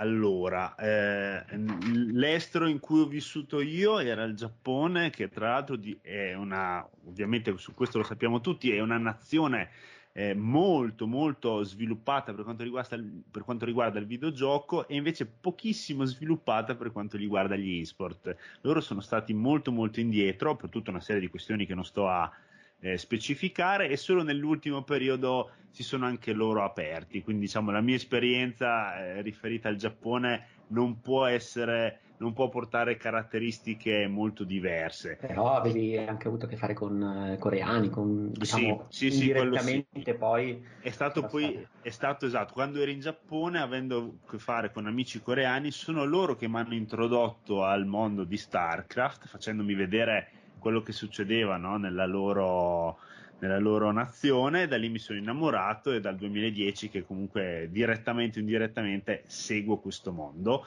e solo negli ultimi anni l'ho fatto diventare insomma una professione. Le associazioni di categoria, allora, non, secondo me le associazioni di categoria in Italia c'è molta confusione all'estero si inizia un po' a regolamentare un settore altamente poco regolamentato, diciamo che da noi quello che comunque ehm, ci sono le basi sono le basi per quello che può essere magari, non so, l'ASV della situazione che crea eh, un ponte di dialogo tra le istituzioni e le parti, diciamo, e-sport nazionali e un, una partecipazione politica molto molto ristretta. Permettetemi piccola, questa piccola parentesi perché fa, fa quasi ridere. Allora, non vorrei sbagliare sulla parte politica, quindi non la dirò, ma c'è stato un, par- un parlamentare che ha proposto una, una, mozione, un emendamento sugli e-sport, mm. non so se in Camera o in Senato, e eh, chi doveva leggere questo emendamento ehm, pens- ha pensato che la E che precedeva la parola sport fosse un refuso. No. E quindi hanno fondamentalmente bocciato, comunque frizzato quella che era la proposta perché in quel momento sport magari non rientrava nelle cose tecnologiche, no? E quindi pensavano, hanno pensato a un errore e la proposta è caduta. È successo un paio di mesi fa. Eh, se, vo- se, volete, vi, vi, vi, trovo anche l'articolo, però è stato abbastanza significativo no? di quanta poca. Eh, come dire, non attenzione perché, ma cultura, diciamo che esatto, cultura, bravo, cultura ci sia sull'argomento. C'è tanto, tanto da fare, però noi speriamo che, almeno personalmente, io spero che l'input economico, mm. perché lo vedo, cioè io occupandomi di questo lo vedo, lo vedo molto, le aziende anche con i soldi, se nel momento in cui vogliono investire e creano questo input economico, portino poi anche le istituzioni di riferimento e al tempo stesso poi il CONI che magari ci aveva già guardato dentro, poi ha fatto un passo indietro, poi ne fa uno avanti, e diciamo che io spero che sia la parte economica che poi trascini dentro no? tutto mm-hmm. il, il giro tondo che, sì, sì. si crea. E grazie ai soldi tu dici ci sarà eh, un po' più di fortuna. Storicamente è un eh, eh, meccanismo collaudato. Quindi... Eh, infatti, infatti spero, spero, che possa funzionare anche, anche in Italia. Su questo, questa è la mia speranza. Eh, la speranza anche non solo sugli esport, ma anche su altre cose, un, po', un pelo più di cultura servirebbe, ahimè, ahimè. Eh. Invece parlando di, di, una cosa che mi interessa in particolare, perché effettivamente io, ad esempio, nella mia poca esperienza eh, con gli sport, ma anche con lo sport, tra l'altro con lo sport eh, classico, io sono molto più attirato dalla, dalla narrazione che dall'oggetto magari del, che sta al centro del, del, racconto, quindi dalla gara, perché ho sempre avuto un po' di problemi a, a leggere gli sport. In generale, eh, secondo te, mh, mm, con quali modalità, attraverso quali canali si raccontano meglio gli sport? E un'altra cosa che ti voglio chiedere è quanto cambia la comunicazione nel passaggio da una disciplina all'altra? Allora, di base poco e ti direi che comunque di base tutti quelli che sono i precetti della grande narrazione sportiva si possono declinare bene in quella che è anche la narrazione e-sportiva, quindi del videogioco eh, come competizione. Questo perché fondamentalmente ci sono due elementi principali, quella che è la storia umana, no? la narrativa del, dell'essere umano prima che dell'essere sportivo, e quello funziona in egual modo, perché le, anzi funziona ancora meglio. Immaginate no? il grande calciatore argentino nato nella povertà che vince la Coppa del Mondo oppure viene ingaggiato alla grande squadra beh, succede anche nel mondo digitale no? dei videogiochi. Il grande quello che era lo sfigato, bullizzato, mm-hmm. reietto, eh, disconosciuto dai genitori, ha la rivalsa nel giocare nel campionato più famoso europeo di League of Legends e prendere delle cifre di tutto rispetto. È successo a un, uh, un giocatore italiano, per esempio, no? E quando succede questo, beh, è la grande narrativa del, dell'eroe vincente che, che appassiona tutti. E la seconda narrativa è invece quella del match. Il problema, che è uno dei motivi per cui gli esport fanno fatica a diventare mainstream, è che per comprendere la prima parte, cioè quella riferita al giocatore, all'essere mm-hmm. umano, beh, è una narrativa universale. Quella del match invece è una narrativa limitata a chi conosce o soprattutto a chi ha già giocato a quel determinato gioco in questione. Quindi diciamo che si può cercare di aprire nel, nella maniera più diciamo, facile possibile a eh, spettatori esterni, ma io vi dico, se non avete mai giocato a League of Legends, Andrea, certo. citando la tua esperienza alla Milan Games Week, ti piace le, la situazione, ti piacciono i colori, ti piacciono i caster che urlano e le persone della folla no, che impazziscono, però secondo me una certa ti stufi. Perché... È stata una sensazione eh, simile tra l'altro a quella che ho provato andando a vedere sempre a Milano incontri di basket, magari mi è capitato di accompagnare amici, mi ci sono trovato anche per curiosità ed era più una sensazione davvero di situazione, fomento e emozioni a pelle, però effettivamente probabilmente poi immagino che, ovvio, come dicevi tu, eh, Filippo, dipende dal gioco, perché ovvio che una, io ho visto qualche streaming eh, delle, delle, finali di Gran Turismo, Gran Turismo è un gioco di macchine, lì non è che c'è una difficoltà o un tecnicismo che il caster deve eh, inculcare nella testa di uno che non ha mai visto, mentre ho visto le finali di mm, Smash Bros. Ultimate e io pur, con- pur, conoscendo il gioco non capivo quasi una mazza, cioè ero lì che guardavo e diceva ah, sì ha fatto una counter, adesso quell'altro e invece eh, i cast erano bravissimi a raccontarla. Eh, certo. Ovviamente sport tipo il calcio, cioè sport che ci miottano gli sport reali tipo eh, S, Formula 1 o Gran Turismo, forse una persona che non è abituata agli sport lo segue più facilmente perché è ovvio che un cross dal fondo è sempre un cross dal fondo, mentre una counter eh, al fotogramma giusto di Street Fighter 5 eh, non tutti la capiscono, nel senso, cioè, certo, assolutamente. E pensa che hai citato due tra gli esempi, tra virgolette, più facili sì, no, leggibili, cioè Fo- Fortnite o i vari MOBA eh, sono veramente incomprensibili se uno non sì, gioca sì, il videogioco, quindi insomma è uno scoglio importante che però per me non sarà mai del tutto abbattuto, cioè non eh. si riuscirà mai a farlo diventare tremendamente mainstream. La speranza che abbiamo è che ci siano tante nicchie uh-huh.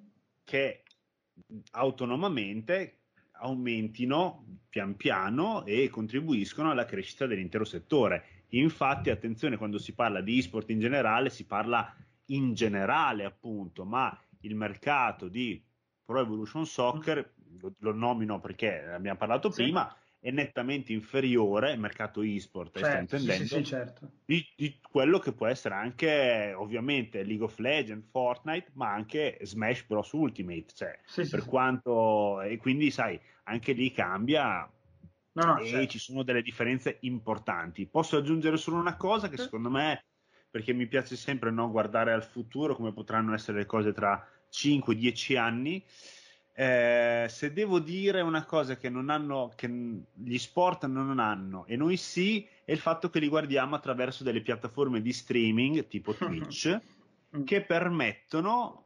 un'interazione che per ora è limitata alla chat. Mm-hmm.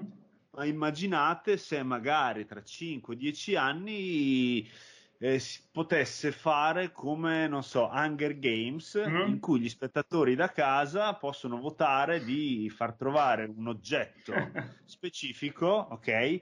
a un determinato eroe in partita. Sì. Questo manderebbe a puttane, perdonate la parola, tutto quello che è la, l, il bilanciamento competitivo, ma potrebbe essere un ottimo modo per coinvolgere anche lo spettatore passivo, dato che già adesso, e poi chiudo, uh-huh. ci sono eh, delle, degli add-on interattivi per poter votare il tuo MVP, sì. eh, per fare altre cose a livello e interagire con quello che sta succedendo a schermo. Eh, eh questa è una cosa molto, molto sì. affascinante, cioè si porta l'interazione eh, sia internamente al al conflitto dello sport, ma anche fuori, cioè quindi si veramente e tra l'altro magari, boh, magari viene addirittura studiato un modo per bilanciarlo in maniera interessante, eh, non è detto esatto. che, che, che, possa andare completamente contro uh, tra virgolette l'equilibrio del match. Mm. Ma giusto per fare un esempio, cioè prima Andrea, forse tu non è ancora arrivato, parlavamo di una similitudine tra il motorsport e, video, e l'e-sport per una questione di tecnologia, di avanzamento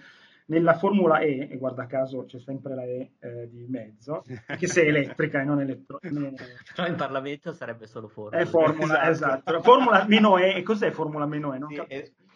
Nella Formula E ci sono, che ha diverse cose mutuate dai videogiochi, c'è la votazione della, fino a pochi minuti prima della gara per dare un boost in più al pilota più votato e poi da quest'anno hanno messo il boost alla Mario Kart, ovvero in tutti i percorsi c'è una zona dove la macchina passa sopra, ovviamente è una farloccata, nel senso non c'è niente, eh, ci sono dei sensori annegati nel terreno, nel, nell'asfalto, ma eh, il pilota sa che deve passare lì e quella macchina lì ha un boost di corrente, di energia in più per, quando lo vuole usare proprio col tasto. No?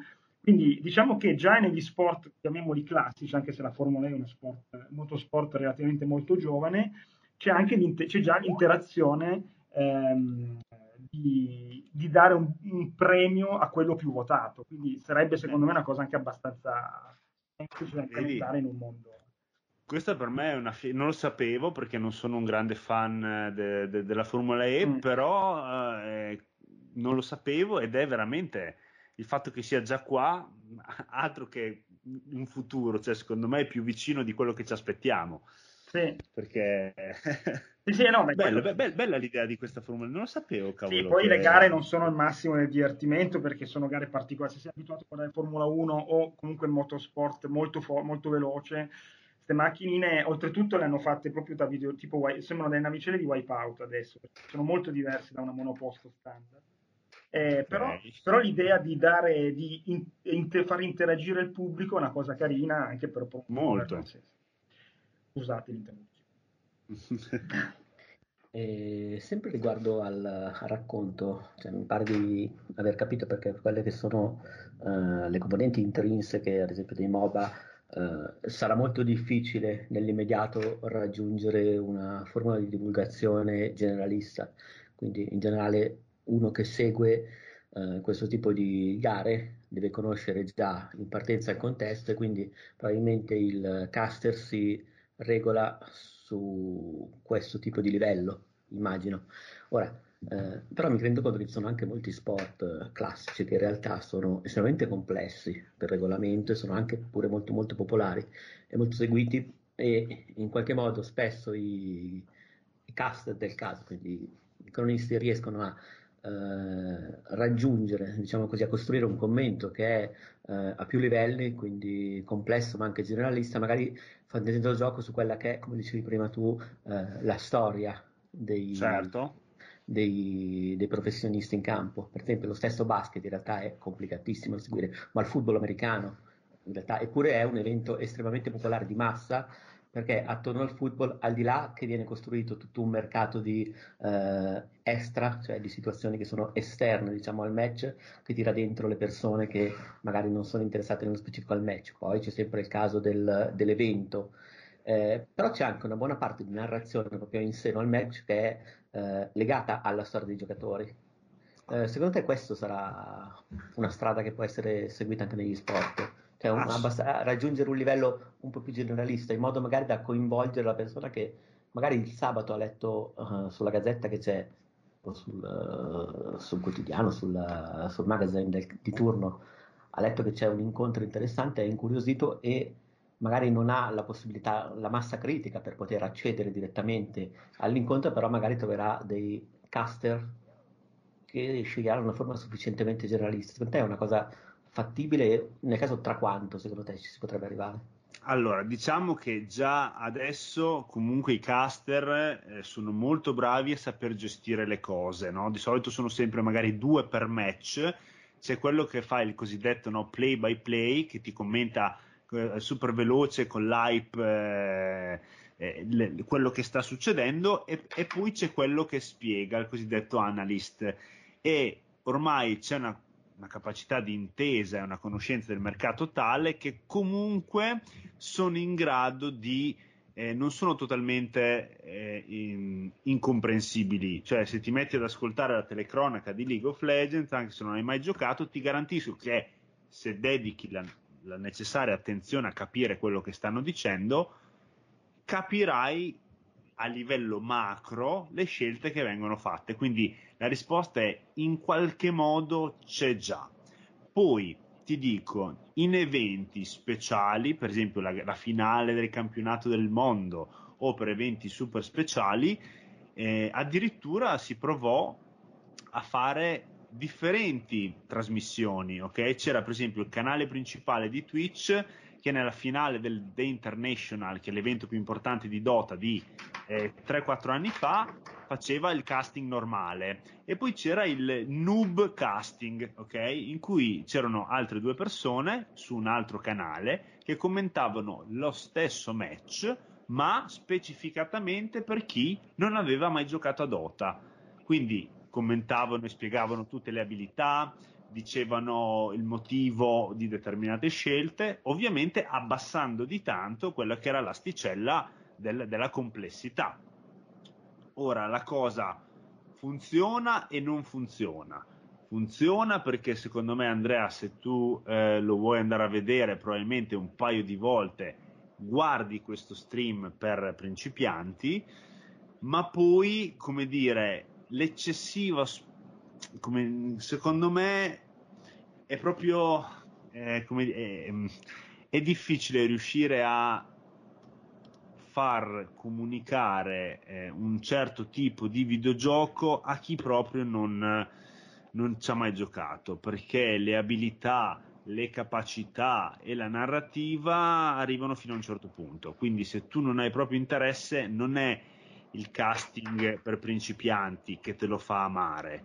Secondo me è più un eh, modo così carino da pubblicizzare, ma in realtà rimarrà sempre poco accessibile. Cioè, se non hai mai giocato a Dota o vai là con la buona volontà di non capire nulla i primi dieci match che guardi, oppure fai come faccio io quando guardo del football americano una partita all'anno il Super Bowl e lo guardo con un'attenzione che però, come dire, io non capisco tutti gli schemi, so quelle 3-4 cose, però molti dei dettagli me li perdo e va bene così perché comunque mi guardo una partita all'anno e mi guardo il Super Bowl perché è il Super Bowl. Questo è, questo è quanto secondo me. Ho, ho, messo dentro un po', un po tanti concetti. No, no, no, no, in realtà sei stato puntuale, anche peraltro la faccenda dell'evento era anche un po' la cosa che, che mi interessava effettivamente. E, mh, mm, oddio, mi era venuta una domanda mentre parlavi. Eh, ecco, la maggior parte delle persone che al momento seguono eSport, quindi ipoteticamente provengono dalla pratica. Tutti. Tutti. tutti cioè in pratica anche del tipo eh, ho giocato a un videogioco, non a tutti, però sono comunque eh, conoscitore dell'ambiente e sono curioso. Quindi ti direi, ma penso sia anche normale perché mano a mano che aumentano e passano le generazioni, siamo tutti un po' gamer, siamo tutti più confidenti e pratici del medium rispetto magari ai nostri genitori. E quindi secondo me l'audience mainstream si allarga, quello del gaming in generale, e poi sai, se tu sei pratico di gaming mobile, beh, magari Brawl Stars, non capirai le regole, ma capisci un po' di più che uno che non ci ha mai giocato. Certo. E quindi sì, sono tutti, ti direi sì, tutti gamer al 100%, magari non dello specifico gioco, ma tutti gamer. Eh, ho anche detto che per quanto riguarda gli sport, eh, la barriera d'ingresso verso la pratica è molto più bassa, nel senso che è vero eh, che tutti è capitato magari di tirare qualche calcio a pallone oppure di aver buttato qualche pallacanestro, però in realtà io non posso cimentarmi nel football americano, così come non posso cimentarmi in dozzine di altre tipologie sportive che sono specifiche e che per- necessitano anche di attrezzature particolari. Di contro gli sport sono contestualmente molto accessibili, quindi è anche facile passare dal no. Mm Assolutamente, c'è proprio una narrativa bellissima in generale, che poi non è narrativa, è una realtà assodata, che gli esport comunque abbattono le barriere e qua possiamo aprire la voragine di quello che può essere eh, la, la, ragazza che magari eh, gioca in un team maschile perché ha una skill e una capacità adeguata per competere allo stesso livello. Ad oggi ad oggi non è possibile, ad oggi scusate, non è che non è possibile, sono pochissimi e rarissimi casi, ma ci sono e nella teoria ehm, gli sport sono lo sport elettronico più gender equal che ci sia, perché veramente eh, a differenza del calcio, che magari un uomo ti corre 100 metri ha una potenza fisica ovviamente biologicamente superiore a una donna, ok? Negli e-sport non è così e quindi trovi Jeguri, ragazza coreana, che gioca ad Overwatch, nella Overwatch League, nel team degli Shanghai Dragons con 5 uomini. E, e quindi in realtà gli e-sport sono molto inclusivi. C'è una ragazza ehm, sordomuta che comunica, eh, che gioca a Fortnite attraverso gli, gli impulsi visivi, ok? E quindi ovviamente nella teoria il videogioco è molto più inclusivo dello sport ed è onestamente una delle cose più belle che ci possa essere di questo ed settore. È altrettanto inclusivo anche il pubblico, nel senso ci sono stati magari problemi nei confronti di eh, giocatori di sesso femminile o cose Al 100% sì, assolutamente sì. sì, assolutamente sì. Diciamo che anche qua mh, è una cultura che va creata da zero, è una cultura ancora che così come eh, la cultura magari di, di un certo tipo di maschilismo che si può avere in un contesto domestico è lo stesso magari che si può avere nel momento in cui guardi una ragazza che gioca ai videogiochi e tu gli puoi dire ma cosa fai? Vai a cucinare, no? Il procedimento, il processo mentale è lo stesso. Però, sai, la differenza cos'è? È che lì la ragazza, se tu la sfidi, perdi, ok? Cioè, e questa è la cosa, tra virgolette, divertente, che c'è qualcuno che è veramente più forte di te ed è, e può dimostrarlo. E questa è una cosa che poi dopo nel, nel, nel videogioco, secondo me, si normalizzerà. Purtroppo ci saranno sempre eh, emerite teste di cazzo ah che si, sen- si, sentiranno in dovere di fare il commento sessista o volgare o quello che è, però secondo me se si fa un buon lavoro si può correggere prima che sia troppo tardi, mettiamola così. No, beh, poi Comunque. è anche una questione di tante volte di mh, mm, sedersi e aspettare il nemico che passa, il cadavere del nemico che passa dal fiume, per come la vedo io. Uh, nel senso, al di là del lavoro, però, uh, in questo momento magari abbiamo una situazione di poca inclusività, magari da parte che è legata a alcune dinamiche dello sport, che magari si mescola a situazioni che appartengono al mondo dei videogiochi però magari le persone che adesso hanno 7, 8, 10, 15 anni cresceranno in un ambiente meno tossico, boh, vai a sapere. Penso, penso di sì, penso di sì e penso che comunque ehm, ci, le, siano altre le motivazioni per le quali magari ci sono poche ragazze professioniste nel mondo degli e-sport e non, e non siano ovviamente legate a quello che è perché i videogiochi sono poco inclusivi, ma è per la società, perché magari le ragazze di base giocano meno ai videogames, una questione statistica, tante altre cose insomma che, che però nel tempo si andranno a correggere. Sì, sì, sì, ma è anche, figurati, leggevo uno studio legato al fatto che prima dei videogiochi, ma anche prima dei giochi degli anni 90-2000, di giochi giocattoli proprio, uh, le ragazze storicamente venivano abbinate a percorsi ludici legati all'accudimento. Mm. Questo tipo, eh, eh, sembra, adesso sembra una cosa eh, già del passato, però eh, molti giochi tradizionali erano, non erano particolarmente inclusivi, erano anzi separati perché appartenevano a rituali prima ancora di essere giochi. Quindi figurati, abbiamo alle spalle millenni di eh, divisione mm, maschio-femmina per questo tipo di cose però effettivamente già con i videogiochi si è arrivato a, a fare un passo avanti in questo senso.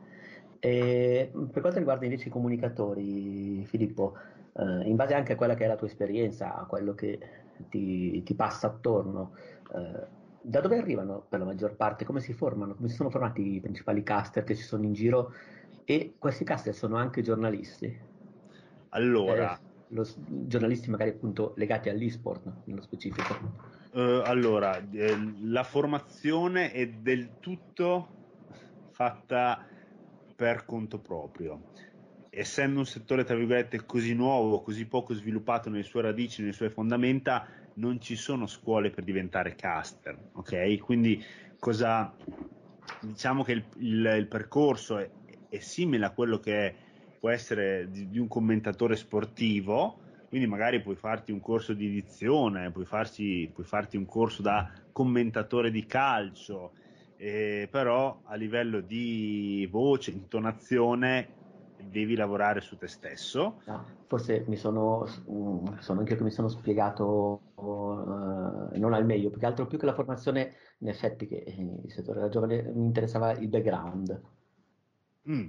Cioè, da, okay. dove, sono, da dove sono saltati gioca- fuori? Sono tutti giocatori o appassionati del videogioco che hanno da sempre molto appassionati della scena competitiva, quindi conoscevano quello che era il meta, quello che erano le minuzie del videogioco e hanno provato, spesso magari hanno loro in, in prima persona hanno provato a competere e poi arrivati a una certa età o per mille altre cose, non avendo più il tempo di competere ad alti livelli o per mille altri fattori, hanno deciso di tentare questa strada. Quindi ci sono un sacco di ragazzi magari che giocavano, giocavano, giocavano, a una certa hanno smesso perché non avevano più tempo, ma hanno iniziato a commentare le partite. Quindi mh, magari riferita alla tua domanda sul, sul fatto se sono anche giornalisti, la risposta è quasi tutti non lo sono sono appassionati del videogioco e sono molto community oriented. E c'è anche qualche giornalista che commenta perché ha una determinata passione un videogioco e scrive anche determinati articoli sul videogioco stesso, ma sono la minoranza se dovessi, se dovessi essere onesto. La maggior parte sono ragazzi appassionati di quello specifico videogioco e-sport. Quindi in pratica invece quella che è adesso uh, la stampa del settore e-sport, quindi non i telecronisti ma proprio i, gli articolisti, i, i, giornalisti del caso invece uh, arrivano dal settore dello sport, dei videogiochi oppure sono in, qualcuno di loro è entrato nel giornalismo partendo da, dal casting? Eh, sono anche loro, ti direi, sono appassionati del settore o del singolo videogioco che però invece di dedicarsi a una carriera per quanto riguarda vocale, mettiamola così, hanno preferito dedicarsi allo scritto. E sono comunque ragazzi spesso molto giovani, praticamente nessuno al tesserino del giornalista, ma comunque direi che alcuni col tempo e con l'esperienza scrivono molto molto bene e non scordiamoci comunque che si tratta di un settore molto di nicchia, soprattutto in Italia, poi se lo vuoi guardare a livello internazionale, comunque la base è quella. Appassionati di videogiochi che hanno voluto provare il salto in più, no? il, eh, hanno gettato il cuore oltre l'ostacolo per usare una delle figure retoriche più abusate di tutte hanno provato a farci una piccola carriera sopra. Chi, qualcuno ce l'ha fatta, molto pochi, qualcuno lo fa ancora per passione per hobby così come magari io durante l'università scrivevo sul mio giornale di, di Reggio Emilia locale di cultura e spettacoli, loro scrivono di League of Legends, del campionato di FIFA e tutto il resto. Tra l'altro, ragazzi, anche voi, se non sbaglio, avete scritto per testate di videogame, no? Quindi vi direi che secondo me il background è, è quasi lo stesso. Mm-hmm. Bene, sì, effettivamente. Bene, allora ehm, direi un'ultima, una penultima domanda prima di chiudere. Ehm, sì. Come tua esperienza, quali sono gli eventi da tenere d'occhio in Italia? Vabbè, Simone ci ha già anticipato quelli che seguirà lui in prima persona nei prossimi mesi ma mh, gli eventi principali da tenere d'occhio in Italia o, e quali insomma sono quelli più importanti che preferisci a livello mondiale a, tutti gli anni? Insomma, se c'è una, una certo. sorta di calendario standard che uno, per esempio, io so che le Olimpiadi ci sono ogni quattro anni, faccio un esempio, eh, insomma, dici un po' se, Chiaro. come possiamo orientarci. Allora.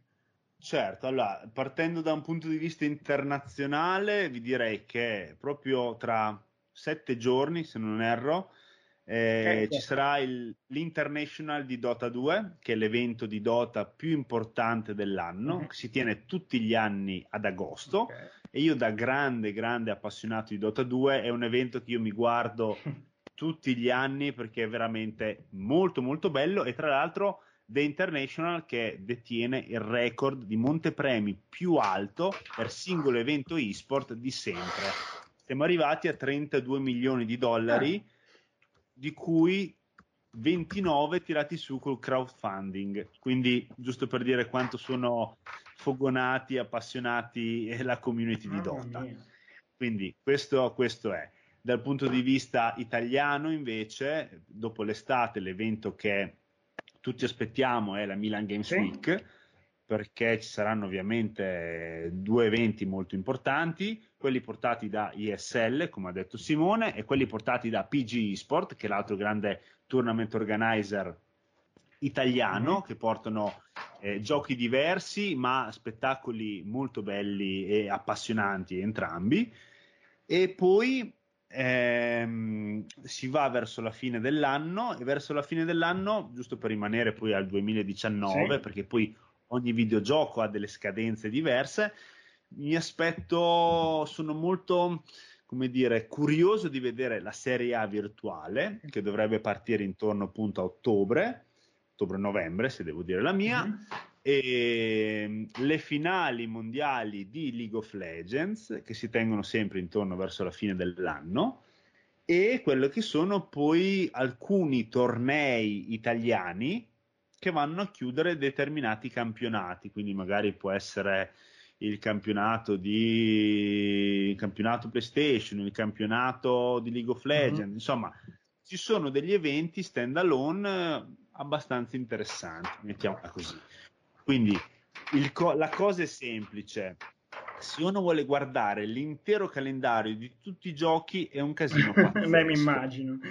Se uno invece ha un paio di giochi di riferimento, beh, il, um, gli appuntamenti si ripetono con cadenza molto molto precisa. Tutto, tutti gli anni a marzo c'è l'ESL One, uno dei tornei di Counter-Strike Go più importanti di sempre. Tutti gli anni ad agosto c'è l'International. Quindi alla fine poi uno ci si abitua. Diciamo che ecco, per un newcomer, un nuovo arrivato, farsi strada attraverso un panorama così fitto è difficile perché ogni weekend e c'è su Twitter eh, un, um, qualcuno che li riassume sempre, ci sono almeno, almeno 5-6 grandi tornei e-sport a livello mondiale che vale la pena guardare. E quindi cioè, inizio, esatto, cioè, è proprio è molto stratificato, multiforme ma Beh, interessante. Poi ovviamente, come dicevi prima, sulla natura di chi partecipa e di chi guarda, che si è gamer, comunque gente che gioca, ovviamente uno che è abituato a giocare a Dota, gli piace giocare a Dota, seguirà probabilmente più i tornei di Dota e non di FIFA, insomma, quindi già a causa proprio, del proprio interesse screma gli eventi in modo da vedere solo quelli che gli interessano veramente. No, giustamente ogni due giorni dovresti vedere qualcosa. Tra parentesi, ci scusiamo perché non so quando uscirà questo episodio, non credo prima della prossima settimana, quindi sicuramente ah, okay. mi spiace, ma il consiglio di, del Ferragosto con, eh, dico, no, con eh, come dice, Dota, Dota, con Dota 2, Dota. Con Dota 2 ce lo perderemo, sarà per l'anno prossimo. Oppure consiglio per il 2020. Esatto, 2020. esatto, esatto, esatto, esatto. Chiudo con una sì. piccola statistica, solo il 2%, se non sbaglio, degli appassionati e-sport globali seguono più di due titoli di videogiochi diversi. Quindi, giusto per dirvi che il singolo, cioè chi guarda Counter Strike Go, guarda Counter Strike Go. Grazie. E magari qualcosa esatto, cioè e chi guarda, quindi insomma è molto difficile no? la, la, sovrapposizione Beh, di interessi. L'ultimissima domanda, che è la stessa che abbiamo fatto a Simone prima, mh, progetti futuri, prossimi, insomma, co- cosa ti aspetta il tuo prossimo futuro nell'ambiente? Allora, se puoi dire. Certo, ciao Babacco, guarda, eh, allora di base mi piacerebbe continuare ovviamente quello che faccio eh, attualmente, cioè consulenze per eh, aziende e vedo che sempre aziende più grandi con progetti più complessi eh, è molto interessante e stimolante, uh-huh. diciamo, e quindi questo è quello che mi auguro per il prossimo futuro, ma il grande progetto che vorrei far partire per il 2020 è eh, creare un piccolo fondo di venture capital, quindi un mm. piccolo fondo di investimenti legati al digital entertainment. Mm. Okay? Quindi gli esport sarebbero una parte, non, non tutto legato agli esport, ma sarebbe ovviamente esport, videogioco, eh, industria streaming, blockchain, vi sparo un, po', un paio sì. di cagate a caso, no? giusto per dirvi. Quindi la, eh, la, base sarebbe prendere quello che è le, le, conoscenze che mi sono fatto in questo periodo di aziende e altre, andare da investitori istituzionali e non, raccogliere insomma qualche milioncino e aprire diciamo un piccolo fondo di venture capital. Questo è quello che mi impegnerò personalmente per fare nel 2020 eh, è da un po' che il progetto è in cantiere, sto aspettando il momento giusto e determinate cose che si allineino no? come la, l'eclissi perfetta. e quindi questo, questo, questo è. Ok, mi scuso con entrambi, un'ultimissimissima domanda curiosità proprio su questo stream che stavi dicendo, ma le grandi aziende di, infor- di consulenza informatica, system integrator, roba del genere tipo Accenture, Entity Data, certo. Capgemini, ci sono in questo mondo o no? Sì, sì, ah, ci, sono. ci, sono. non posso dire di più perché spesso si, fermo, si firmano no, i cosiddetti NDA, eh, no, no, però ci sono, ci sono e di quelle che hai detto ti dico sono più quelle che sono dentro o comunque interessate uh-huh. o attualmente che stanno esplorando che quelle che sono fuori. Um, Andrea, qualche altra domanda o possiamo Guarda, fare... ne avrei dozzine sulla comunicazione proprio nello specifico, ma è meglio se mi fermo qua, se no non, non ne esco. Cioè che è la, proprio il racconto la cosa che mi interessa di più, per cui magari ci sarà un'altra occasione, eh, ma per adesso... Ah, guarda, faccio, sì, avevo fatto un video specifico, mi ricordo, un contenuto specifico per lo Yulm. Mm-hmm. Per sì, quanto... me, lo ricordo bene, me lo ricordo esatto, bene. Ed, è fond- ed è rimasta quella la base. Diciamo che è una narrativa che si basa appunto su no, il, l'ampliarsi di, del racconto che va dal, dal singolo player, il team, la community, il torneo ok? E poi dopo chi commenta il torneo e questo è di base, di base proprio quello che è la comunicazione e-sport oggigiorno con il piccolo grande punto di domanda che è la comunicazione per esempio di un fo- il Fortnite di turno è cambiata totalmente la comunicazione di Fortnite era il chiunque può vincere ok mm-hmm. quindi era lo sradicare il concetto quasi elitarista elitario, perdonatemi, del, del, dell'esport e fare in modo di partecipare tutti. Infatti alle qualifiche di Fortnite hanno partecipato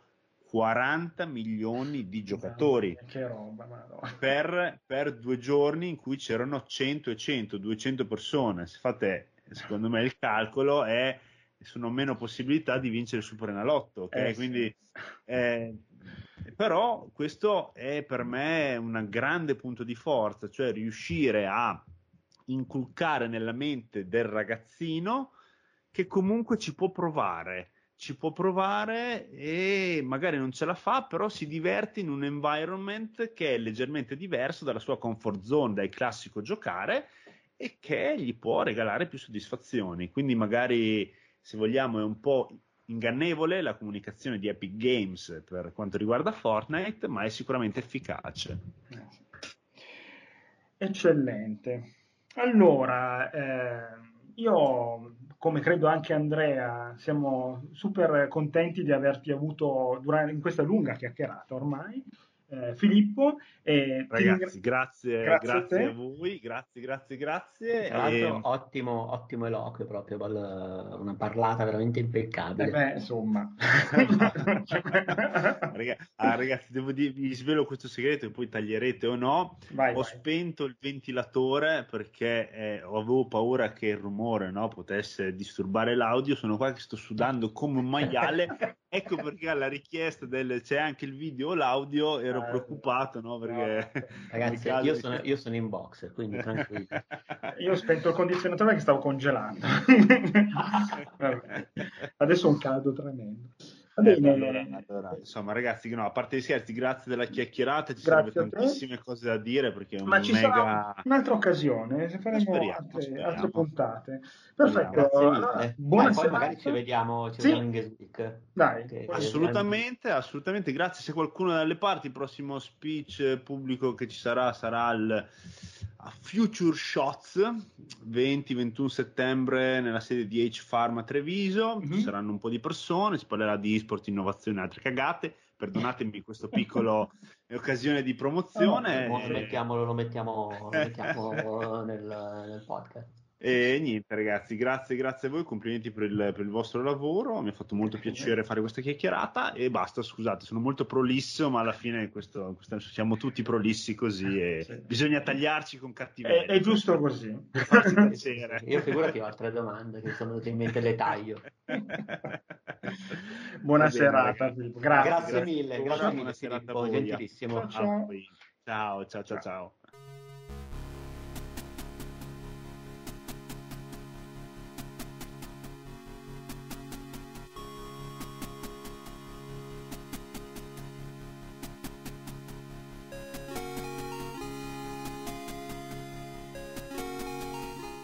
Come sempre potete trovare il podcast del Tentacolo Viola e l'intervista del Tentacolo Viola su outcast.it dove sono disponibili tutti gli episodi con i vari ospiti, anche in streaming, con i link ai vari consigli citati in puntata.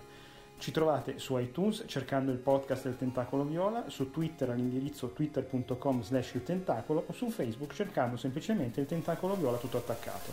La mail è sempre il tentacoloviola.gmail.com. Spero che anche questa intervista sia stata di vostro gradimento e ci ritroveremo alla prossima. Un saluto e grazie di tutto. Ciao ciao!